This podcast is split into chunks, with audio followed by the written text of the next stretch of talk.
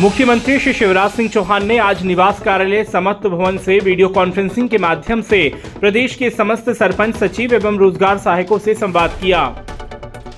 अपने संबोधन में मुख्यमंत्री श्री चौहान ने कहा है कि पंचायती राज भारत की माटी में है। एक जमाने में पंच सरपंच परमेश्वर माने जाते थे। ये बताते हुए प्रसन्नता है कि जिला पंचायत अध्यक्ष, उपाध्यक्ष, जनपद अध्यक्ष, उपाध्यक्ष तथा सरपंच, उप सरपंच एवं पंच के मानदेय में तीन गुना वृद्धि की जा रही है।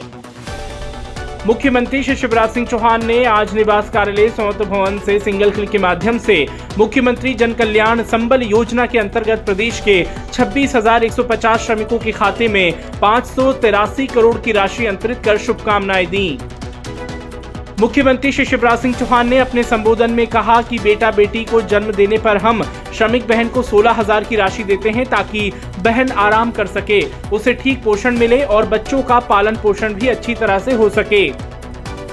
मुख्यमंत्री श्री शिवराज सिंह चौहान ने कहा है कि संबल योजना में हमने संकट के सभी क्षणों में श्रमिक परिवारों को सहारा देने की कोशिश की है। मुख्यमंत्री श्री शिवराज सिंह चौहान से आज निवास पर केंद्रीय कृषि मंत्री श्री नरेंद्र सिंह तोमर जी ने सौजन्य भेंट की। इस दौरान प्रदेश के विकास से संबंधित विभिन्न विषयों पर चर्चा हुई। महामहिम राष्ट्रपति श्रीमती द्रौपदी मुर्मू जी के 13 जुलाई को ग्वालियर आगमन की तैयारियों के संबंध में मुख्यमंत्री श्री शिवराज सिंह चौहान ने आज निवास कार्यालय समर्थ भवन में वरिष्ठ अधिकारियों के साथ समीक्षा बैठक की एवं आवश्यक दिशा निर्देश दिए। मुख्यमंत्री श्री शिवराज सिंह चौहान की अध्यक्षता में आज निवास कार्यालय समत्व भवन में मध्य प्रदेश भवन विकास निगम लिमिटेड के संचालक मंडल की बैठक आयोजित हुई। बैठक में लोक निर्माण मंत्री श्री गोपाल भार्गव जी एवं अन्य वरिष्ठ अधिकारी उपस्थित रहे। मुख्यमंत्री श्री शिवराज सिंह चौहान से आज निवास कार्यालय समत्व भवन स्थित सभागार में प्रदेश की नगर पालिका और नगर परिषदों के अध्यक्षों ने सौजन्य भेंट की।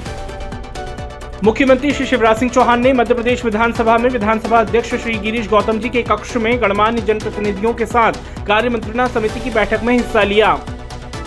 मुख्यमंत्री श्री शिवराज सिंह चौहान ने आज विधानसभा सत्र के आरंभ होने के पहले विधानसभा अध्यक्ष श्री गिरीश गौतम जी का उनके कक्ष में पुष्पगुच्छ भेंट कर अभिवादन किया। इस अवसर पर गणमान्य जनप्रतिनिधि भी उपस्थित थे।